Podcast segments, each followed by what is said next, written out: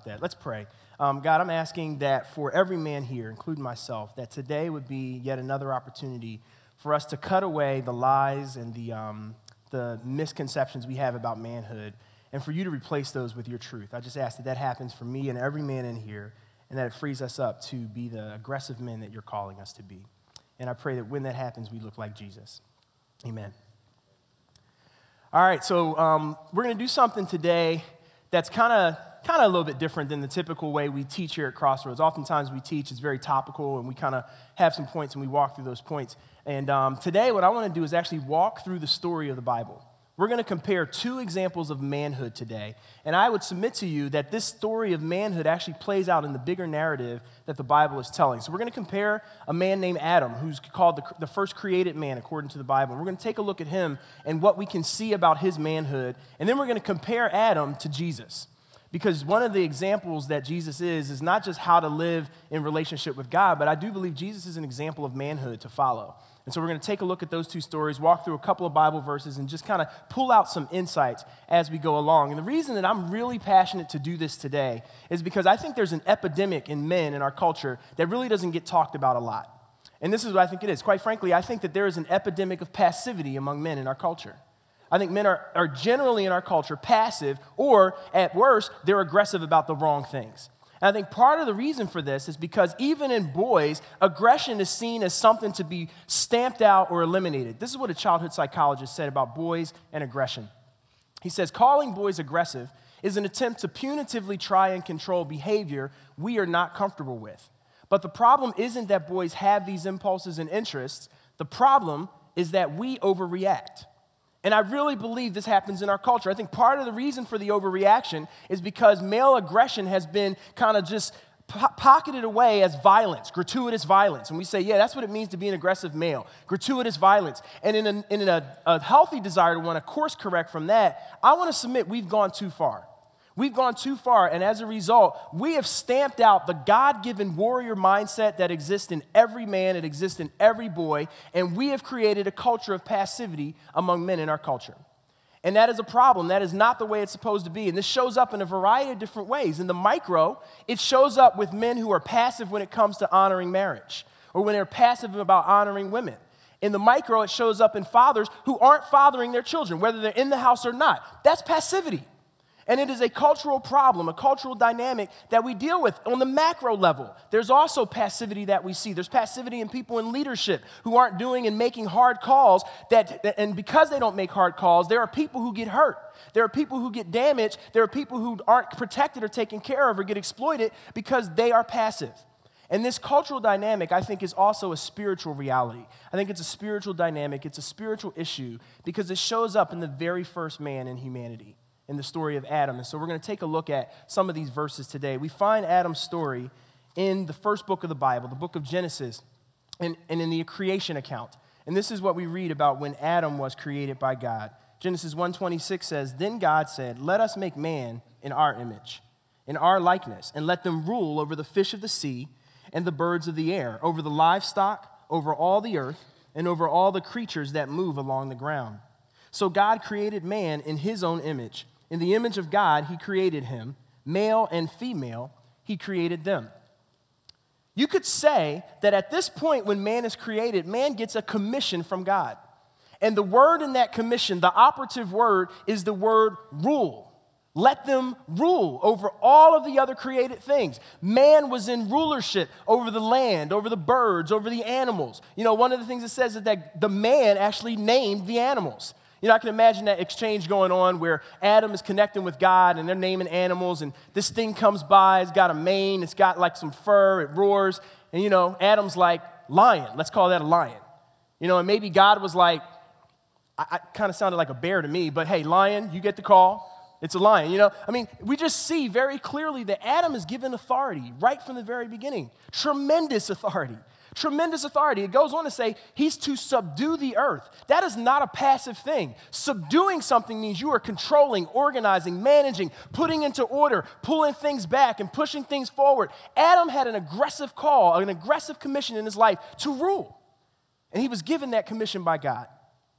He was given authority, but he was also given direction. Later in the, in the creation account, the second chapter of Genesis, this is what it says. It says, The Lord God took the man and put him in the Garden of Eden to work it and take care of it. Adam got a job. And the Lord God commanded the man, You are free to eat from any tree in the garden, but you must not eat from the tree of the knowledge of good and evil, for when you eat of it, you will surely die. Now, here's what's interesting about the direction that Adam is given. The first three words of the command is, You are free. You are free. God did not give Adam a map. When you think about a map as it relates to direction, a map is step by step, blow by blow, turn by turn. Here's how you get to where you're going. God chose not to give Adam a map. And in fact, he said, You are free. You are free in this aggressive pursuit to, to just manage and govern over creation. He gave him one command, one restriction. And the restriction was there's one tree out of all these trees that you're, you shouldn't eat from. You know, I think it's interesting because God didn't give Adam a map, He actually gave Adam a compass. He gave him a compass, He gave him some guidance, but He didn't go step by step, turn by turn, because He wanted him to operate in freedom aggressively. That was God's original intent for Adam. He didn't give him a map, He gave him a compass. You know, I was thinking about my first compass. And uh, I don't know about you, but my first compass came on a toy that I cannot believe to this day that my parents bought for me when I was about eight years old. Does anybody remember the Rambo Survivor knife? Any guys remember that? Any guys remember that? Man, that this was heaven right here. Like this toy, oh my goodness, it wasn't a toy. It was awesome. And my mom and dad got this thing for me. And the way this worked, if you had one, I had the camouflage version. My handle was camouflage, and it was hollow on the inside. And so you would open it up, and it had all these kind of survival things. There were like fishing line in there, and there were hooks, and there were wet and dry matches. I mean, everything that a boy could need to survive. I mean, you know, and then it actually came with a, a piece of flint, so you could just sit around and sharpen that thing. I mean, it was a great toy. It was a great toy. Love that toy. And the cool thing about it was on the tip, there was a compass. And that was my first compass, my first experience with understanding what is true north and magnetic north. And I would go when I had the opportunity to get out of the city and get into some woods. I would take my survivor knife and I would kind of just get lost in the woods. And, you know, I didn't know how to get back. I didn't have a map, but I had the guidance of my compass. And I think it's interesting that that is how God set Adam up. He set him up for adventure, he set him up for an aggressive life. And, and really, Adam's compass consisted of two things the Word of God he had a specific command from God. You are free. There's one restriction. He had the word of God as his compass, and he had the very presence of God. Adam interacted with God in this in, in incredibly intimate way. And that's what he got. He had authority, he had a compass. But very early in the story, in the next chapter, we see that Adam abdicates his authority. You know, the third chapter of Genesis is described as the fall of man. And what it describes is how sin and brokenness and pain entered the world. And the story that the Bible tells is that Adam and Eve were tempted by a serpent, a serpent, Satan, the accuser. They were tempted and they fell to that temptation. Now, when I, I heard this story growing up in my church, I, I heard it in Sunday school a lot. And Sunday school was kind of what happened before the big church gathering, kind of like kids' club. You get with kids your age and you talk about, you know, Bible stories. And I remember reading this Bible story and hearing this Bible story. And I remember just saying, man, Mankind would have been so great if Eve just didn't screw everything up. Like, man, what, what was she thinking? Like, it's crazy, you know, and it's, it's Eve's issue, and, and that's why sin entered the world. You know, it's interesting, though, because in rereading that story and taking it in, there's actually a very different picture going on when man actually takes that fall, when they eat the forbidden fruit. So let's read that and let's, let's examine this a little bit. This is in Genesis chapter 3. Verse 6 says, When the woman saw that the fruit of the tree was good for food and pleasing to the eye, and also desirable for gaining wisdom, she took some and ate it. She also gave some to her husband, who was with her, and he ate it. Adam was right there. He was right there. He was right there when they were being tempted. He was right there when his wife ate the fruit. And I want to submit to you that the reason that there's brokenness and pain in the world is not just because of what Eve did, it's primarily because of what Adam did not do. Adam's passivity is the reason that this world is broken. Adam's passivity is that. And all throughout the story of the Bible, the, they pin it on Adam. They don't pin it on Eve. They pin it on Adam's passivity. Because what we learn in the story of Adam is this we learn that passive men give way to bondage. That's what passive men do. But aggressive men fight for freedom. Aggressive men fight for freedom. Adam had an opportunity in the face of evil to not give way to bondage, to fight for freedom using his compass, the Word of God, accessing the presence of God, and he chose not to. And his passivity had a cataclysmic effect on humankind. I think that's why Edmund Burke, one of the um, philosophers in the 17th century, said the only thing that's necessary for evil to triumph is for good men to do nothing. And I want to submit to you there's a lot of evil in this world primarily because good men do nothing. There's a lot of broken marriages because good men do nothing. There's a lot of broken kids because good men do nothing. There's a lot of situations in neighborhoods that are messed up because good men do nothing. Men, this is just the struggle that we have. This is the fight that we have. And I'm telling you, God calls us to an aggressive life. But the reality is, because we're the great, great, great, great, great, great, great, great, great, great grandsons of Adam, we struggle with passivity in our lives. We struggle with it all the time. There's a philosopher of manhood who was talking to one of his mentees, and he said this to him. He said, The worst thing happened to you that can happen to any fighter, you got civilized. Does anybody know the philosopher who said that? Mickey Goldmill from Rocky. Mickey Goldmill, Rock, the worst thing happened to you that could happen to any fighter. You got civilized. I love that movie, man. That is so Philadelphia all the way. I love it. I love Rocky. I'm sorry. You know, and this is interesting because if you remember the context of this comment, Rocky had had some success. Rocky started out very aggressive, very aggressive, and he had beaten Apollo Creed, and now he was the champion. And as the champion, he got soft, you know? He got more into the entertainment of things than really training and focusing on what got him to be the champion. And all of a sudden, Mr. T, Clubber Lang, comes and challenges him to a fight, and Rocky recognizes he needs some training. And he went, he went to Mickey, and Mickey said, I'm not gonna train you. I'm not gonna train you because you got civilized.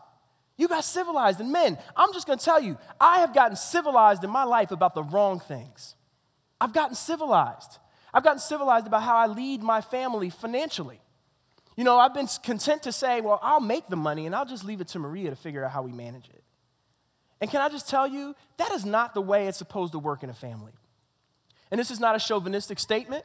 Maria has just as much intelligence as I do to think through these things. But the reality is, the way I believe spiritually things work is that it is my responsibility to take care of my family financially. And that doesn't mean just to make the money, that means to lead us to places of how we spend it, how we save it, and how we give it away. That's my call. That's my responsibility. But I get civilized about the wrong thing when I'm not leading my family in that way. I get civilized at work. One of the marks of a man that Brian talked about was that men hold a minority position. And you know, there are some times when I'm in the conversation or I'm in a brainstorm or whatever it is, and because I'm afraid of how people are going to judge my idea, because I struggle with being a people pleaser, I get to a point where I just shut down and I don't offer my perspective. And when I do that, I'm getting civilized about the wrong things because my diversity of opinion, perspective, experience is, is going to be a contribution to that team. But if I'm so concerned about what other people think about me, I hold back on that. Get civilized about the wrong things. Here's one for us guys, man. We get civilized about speaking the truth in love to our friends. You know, many of us have guys in our lives, we have relationships with men, and we know they are doing things that are absolutely wrong, unhealthy for them, unhealthy for the people in their lives. And you know what? Sometimes I get civilized and I don't want to have that hard conversation with a guy friend. What is that about? What is that about? I'm called to be aggressive about those things. If I see him going down a path that I know leads to destruction or hurt, as a friend, if I'm really a friend, I'm going to challenge that. But I get civilized about the wrong things. And man, I know that if you're like me, somewhere in your life you can see where you've gotten civilized about the wrong things. Martin Luther King put it well. He said, Our lives begin to die the day we get silent about the things that matter most. Man, when we get silent about the things that matter most, we begin to die. A little piece of us begins to die. And actually, death is the ultimate conclusion of Adam's passivity. His story picks up in the New Testament portion of the Bible where a guy named Paul is kind of telling the bigger story of what's going on in history and with, um, with Adam and with mankind and with Jesus. And this is what he says about Adam. The conclusion of the matter is this Romans 5:12. Therefore, just as sin entered the world through one man, and death through sin, and in this way death came to all men because all sinned. Adam's passivity led to death. When men are passive, good things die. That's just the natural progression. We see it in Adam's story. We see the brokenness in our world. We see the unnecessary death and suffering in our world because Adam was passive about the wrong things.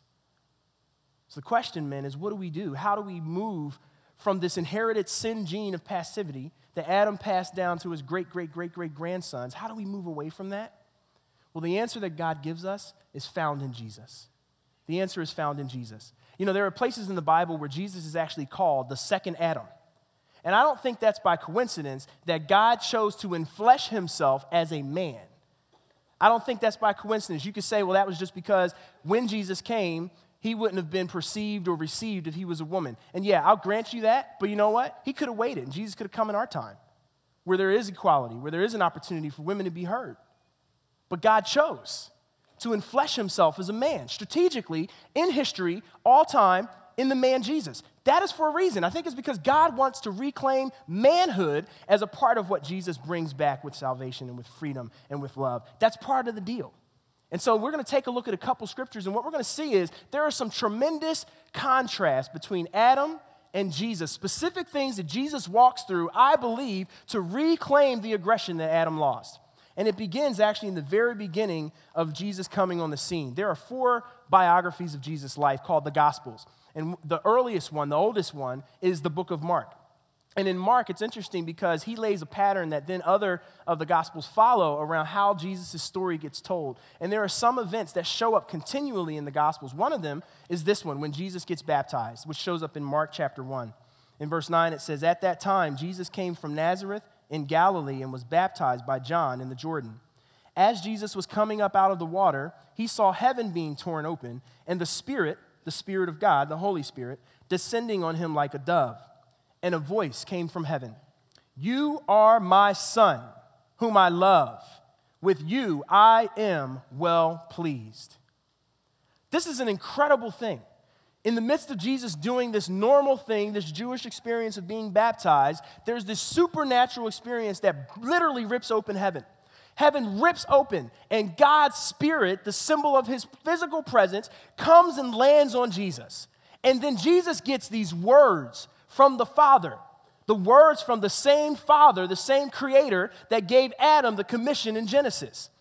This is Jesus getting authority from the Father. This baptism, when God says, when the Creator Father says, This is my Son, he was conferring all of his authority on Jesus. We know that because in that culture, to be a son meant that you walked in the authority of your Father. And so when a son showed up for a legal proceeding or if a son showed up for some business deal, it was as if the father himself was there. And so God, at the very beginning of the story of Jesus, comes and confers authority on him in the same way that Adam received authority. And he gives him a commission. He gives them a commission, and Jesus gets a compass. And actually, he gets the same compass that Adam had. The presence, the Spirit of God rests on Jesus. He has that relational connection with God. And not only that, but he gets freedom within this compass. One of the things that's interesting is God says, You're my son, and you I am well pleased. And that statement of pleasing the Father was really the compass for Jesus' life. It shows up a lot of times in his teaching. Jesus says, Hey, my primary goal is to please the Father. That's what I do. But I have freedom to figure out what that looks like, but I'm connected to the Father, so I understand that. Jesus gets authority and he gets a compass. And the next part of the story, and this is the same pattern that's followed in all of the biographies where this baptism narrative shows up, the next thing that happens is we see Jesus facing evil. We see how Jesus comes face to face with that same serpent, that same tempter, who's trying to get him to get off his game, trying to get him to go against what God has created him to be. And this baptism narrative always follows from by, by, this temptation, the temptation of Jesus in the desert. Mark puts it like this. In the next verse, he says, At once, the Spirit sent him out into the desert, and he was in the desert 40 days being tempted by Satan. 40 days. 40 days of dealing with that same serpent. And in detailed accounts of this um, temptation, what we find out is that basically he was tempted three times. He was tempted in three ways. One was about giving up his identity and questioning his identity. The second was about him giving up his power and using it in ways that God hadn't created him to use it. And then the third was him giving up his mission and actually forsaking the very purpose that he had came to the world for. He gets tempted 3 times and every time Jesus responds with the phrase it is written. And then he goes on to use the words of God in the face of evil, aggressively facing evil. Jesus passed the test that Adam failed.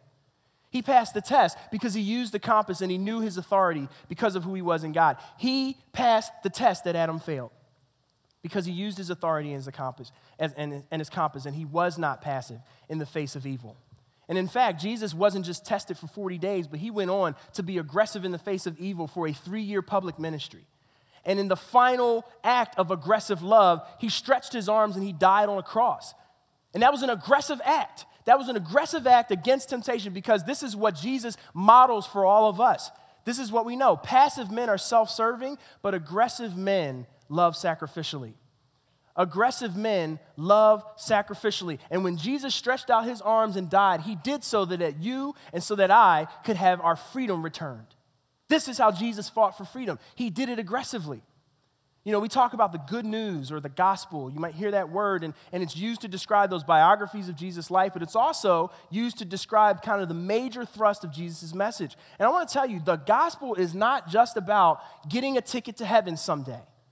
Jesus didn't just come so that you and I can get this, you know, this insurance policy for heaven, but Jesus came to restore he came to do what Adam didn't. He came to subdue the earth again, to make things right, to organize and arrange us back toward God. This is what Jesus did, and he did it by loving sacrificially. That was his aggressive act.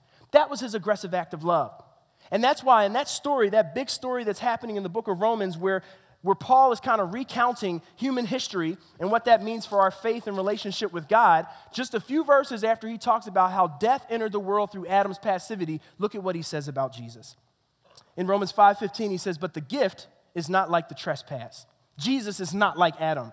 For if the many died by the trespass of one man, how much more did God's grace and the gift that came by the grace of the one man Jesus Christ overflow to the many?" See, when good men, when good men are aggressive, when good men are aggressive, freedom comes. Jesus was aggressive and he brought freedom. He was aggressive and he brought freedom. And I want to let you know, men, Jesus didn't just come to model that, but he actually came to commission you and I to do the same thing. Look at what he says in John 15, 13. This is when he's commissioning the men he's invested his time and his life into. John 15, 13, he says, Greater love has no one than this, than he laid down his life for his friends. You are my friends if you do what I command. Right here in this verse, Jesus gives you authority, men.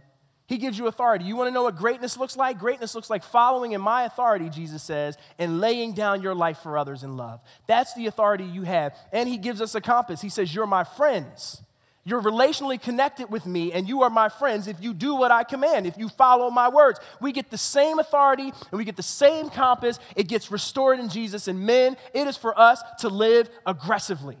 It is for us to live aggressively. And men, I want to call out I'm to call you out. I'm to pick a fight with you now because this is the man you were created to be. You weren't created to be a passive man, you're created to be an aggressive man, laying down your life for other people. And this is what it looks like. If you have a family, you aggressively lead in your family. Be aggressive in your family about leading them spiritually, about leading them financially. It is your call, and you have authority and a compass in Jesus to lead. Be aggressive, men. Be aggressive about that. You know, it might be easier for you if you have kids, if the principal calls or if there's a discipline issue with your kids, it might be easier to defer to mom and let mom deal with that. Men, I'm calling you out and I'm saying I want you to be aggressive about disciplining your kids. You give them the example, you be their role model, you take the phone call, you take the hit, you change your work schedule to sit with the principal. Be aggressive about raising your children, men. Be aggressive. This is what we're called to.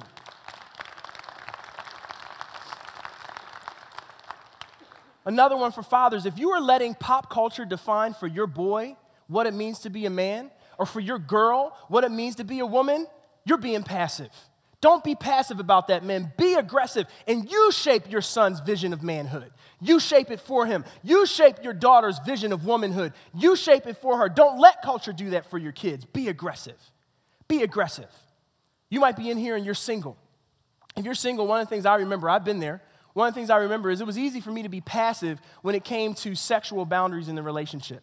You know, I believed, and I believed when I was dating, what the Bible says about sex should be reserved for marriage. But you know what? It was easier for me to say, well, listen, we're in the moment, and I'm going to trust that if she doesn't want to go any further, she'll, she'll say that to me. And man, I just want you to know that is not her job, it's your job. If you are single in here and you call yourself a follower of Jesus and you're in a relationship and there's physical boundaries you're violating, you be aggressive. You change the boundaries. You lead that relationship to a new place. That is your call, not hers. Be aggressive about that. Be aggressive about that. Maybe you work in an environment where it's just easy it's easy to do some things that are just, you know, not very, not, not really illegal, but they're just not necessarily ethical. And it's just the way that business is done. And it would be taking a minority position to change the way you do business in that environment. Well, man, I want you to know you have authority and you have a compass in Jesus. Change it. Change it. Be aggressive. Set a different standard. Set a different standard in that context. This is what we're called to, men. This is the kind of aggressive life that we're called to. Laying down our lives for love, fighting for the freedom of other people. This is the man that you were created to be.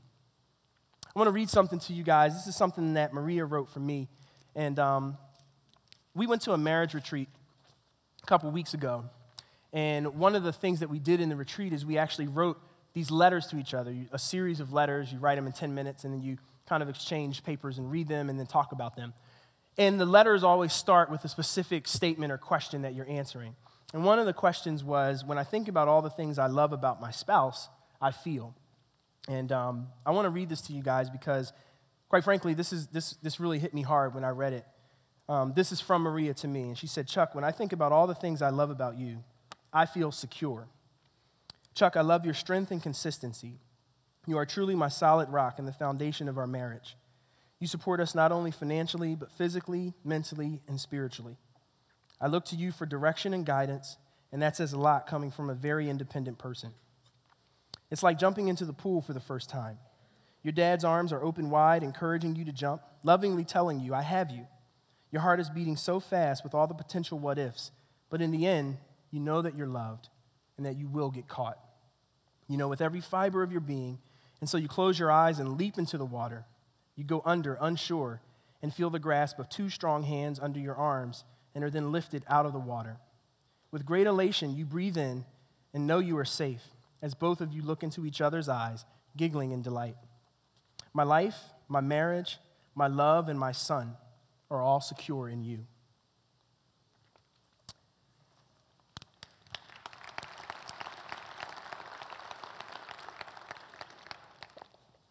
I um two things. First of all, it's Valentine's Day. I don't need anything else for Valentine's Day. I'm just gonna say that right now. I'm good. Um, the other reason I read this is not because I am actually this man. I mean, come on, I'm not this every day. But men, I want you to know I'm aggressively becoming this man.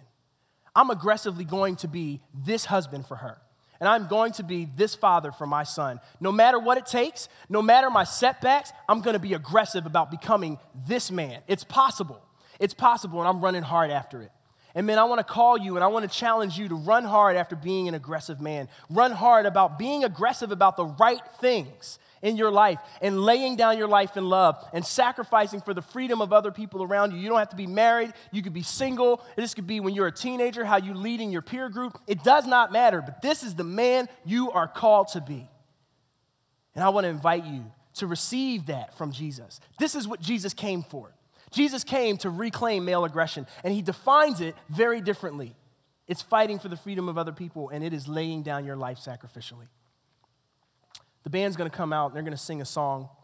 And one of the verses in this song says, Let the priests of the Lord rise among us. And it's actually a, a request. We're asking God to do this for us. And I just want to talk about that word priest a little bit because I think it has meaning in what we're talking about today as men. You know, in the Jewish religious structure, back before, um, back in the temple days, and actually even today, um, the way it works is there would be a chief priest who was kind of the over, overall spiritual leader of the entire nation of Israel. And actually, one of the other names that Jesus gets in the Bible is that he is called our high priest, our chief priest. And so he is ultimately our spiritual leader. And we come up under his authority as it relates to our relationship with him and with the Father. That's, that's what Jesus, the role, one of the roles that Jesus plays. But the way it worked in Judaism was you would have other priests that served under the chief priest. And I want you to know that when this song says, Let the priest of the Lord rise among us, it's actually a call for men, and it's not just men, it, this is for women too when you come to follow Jesus. But one of the things you get, one of the things that's conferred on you as a man who follows Jesus is you become a priest.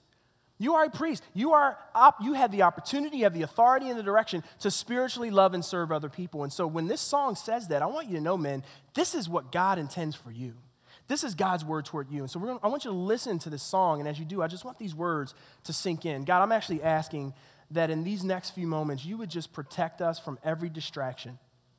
from everything, God, that would take us off the dime of this moment where men get to understand and embrace who you've created them to be. As we listen to this song, God, I pray that you would sink this deep into our hearts. Amen.